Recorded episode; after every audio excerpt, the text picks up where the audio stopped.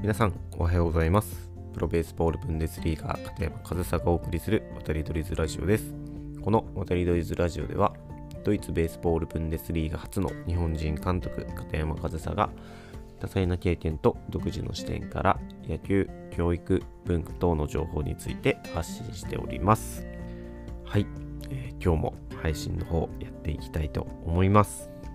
今日はですね、もう早速何の話をしようかなというと、えー、ビッグニュースが昨日公表されましたね。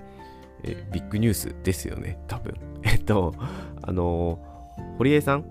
えっと、堀江門と呼ばれている堀江貴文さんが、え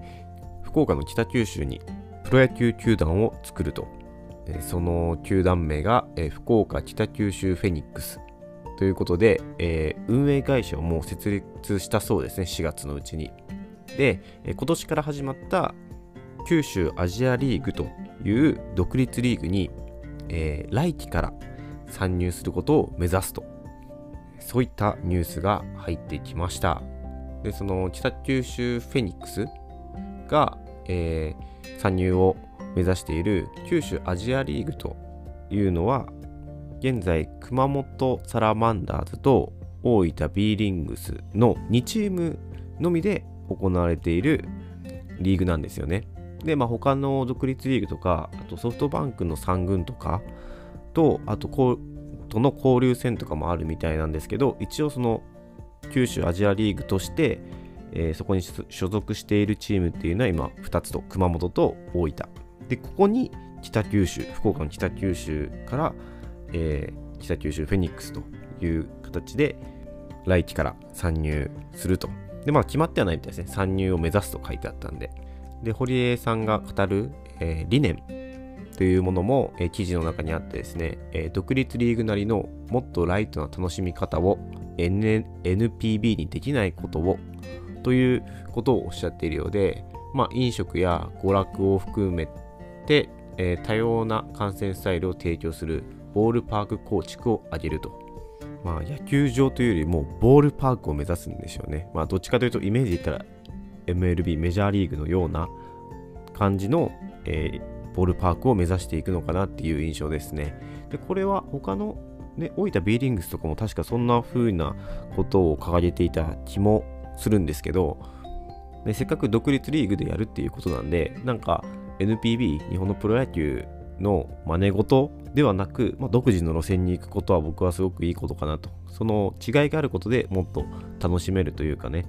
で、ボールパークって結構なんか憧れが強かったりするじゃないですか。なんかアメリカの野球っていう、あの、ね、もし行ったことある方がいたらわかると思うんですけど、もちろん日本のね、野球場もすごく楽しいですし、テンションも上がりますけど、アメリカもアメリカでやっぱり違う雰囲気があって、僕、あの、セントルイスのカージナルスのね、本拠地に、えー、2017年に行ったことあるんですけど、やっぱりなんか雰囲気っていうのはね、すごく、なんか独特な、日本の野球場とは違う、まあ、ベースボールパークっていう感じの雰囲気っていうのがあって、そういったものがね、日本で体験できる、感じることができるっていうのは、僕はすごく魅力的なことかなっていうふうにも思います。あとはその独立リーグ独自の何ですか政策というか、えー、なんかゲスト選手というものもなんか構想の中にあるようで例えば清原和博選手選手じゃなく清原和博さんが1打席出てくるとか、えー、新庄剛志さんも福岡出身ですしが1打席出てくるとかなんかそういったビッグネームをゲストとして呼んでファンが喜ぶような働きかけをしたいと。で、それで、えー、地域貢献とか地域活性化っていうものも狙いにあると。で、まあ、こうやって記事に出てる分から読み取れるのは、まあ、この辺りなんですけど、やっぱりその、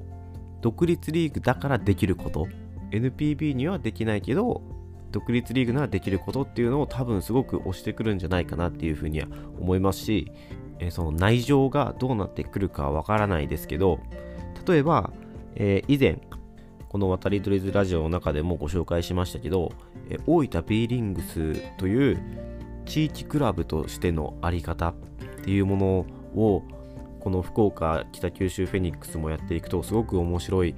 なっていうふうには僕個人的には思うんですよね。まあ、簡単にどういったものかというと、あのもう地域クラブなんですよね。で、まあ、基本的にあのプロ野球チームってあのプロの選手だけがいるチームなんですけど、大分 B リングスはその下にユースチームとかを作ってですね、みんなが大分 B リングスみたいな、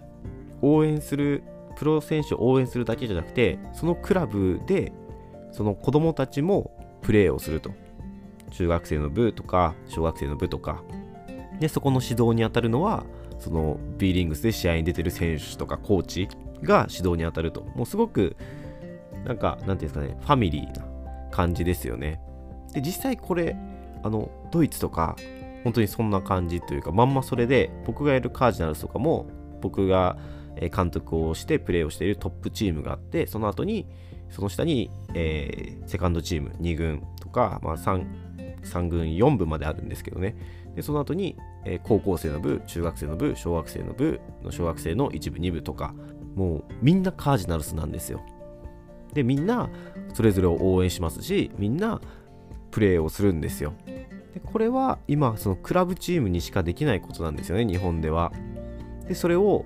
いち早く日本で取り入れている野球クラブっていうのが大分 B リングス。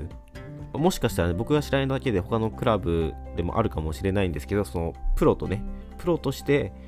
やってる球団がそういうふうに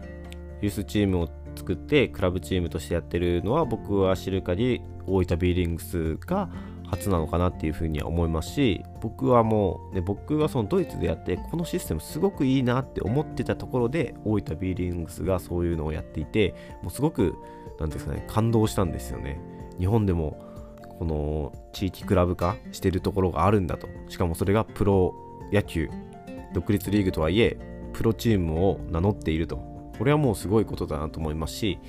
これがねあの北九州もねフェニックスもそうなってくれるとなんかもうその九州アジアリーグからそういったシステムも一緒になんか全国に発信していってなんかその地域クラブとしてのモデルケースになればいいなって僕はすごく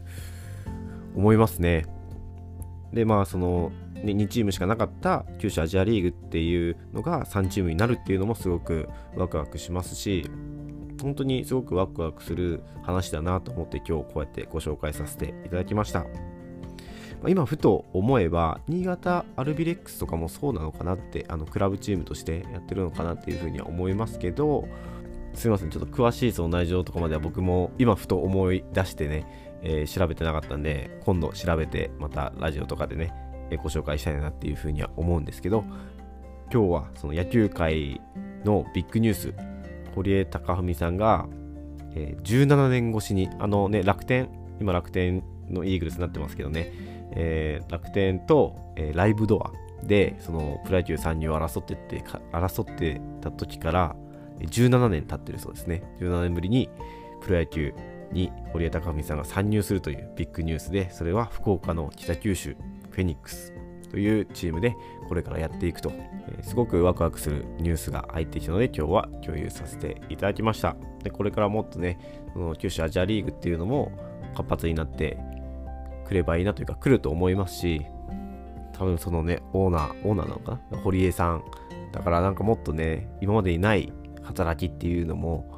どんどん仕掛けてくるんじゃないかなっていうちょっとしたね今までにないものが見れるかなっていう期待もねあって、まあ、来年以降の参入っていうことですけど、まあ、これから福岡北九州フェニックスちょっと注目していきたいというふうに思います。はい、えー、では最後にですねちょっとだけ、えー、クラウドファンディング、引き続きやっております。日に日にあのお問い合わせもいただいてますので、本当にこれから送るねと言ってくださった皆様、本当にありがとうございます。本当にお手すきの時でいいんでね、送っていただければ大切にメンテナンスして使わせていただきます。で、まだこの情報が目に触れてない方っていうのは、多分、多分じゃないです。全然世の中にたくさんいると思うので、えー、いろんな方の目に触れるといいなと。その中で賛同してくれる方と、あとグローブを出してくれるという方、出してくれないことが全然悪いとかそういうことじゃなくてですね、大事なグローブを手元に置いておきたいっていうのであれば、もちろんそれはそうやって大事にしてきたグローブなので大事にしていただきたいんですけど、もう使わないから誰かが使ってくれたら嬉しいなっていうふうに思ってくださる方が、えー、グローブをご支援していただくと大変、えー、嬉しく思います。本当に無駄にせずね、大切に使わせていただきたいと思いますので、え、クラウドファンディングの方も、え、今後も引き続き6月30日までやっていきますので、えご協力の方よろしくお願いいたします。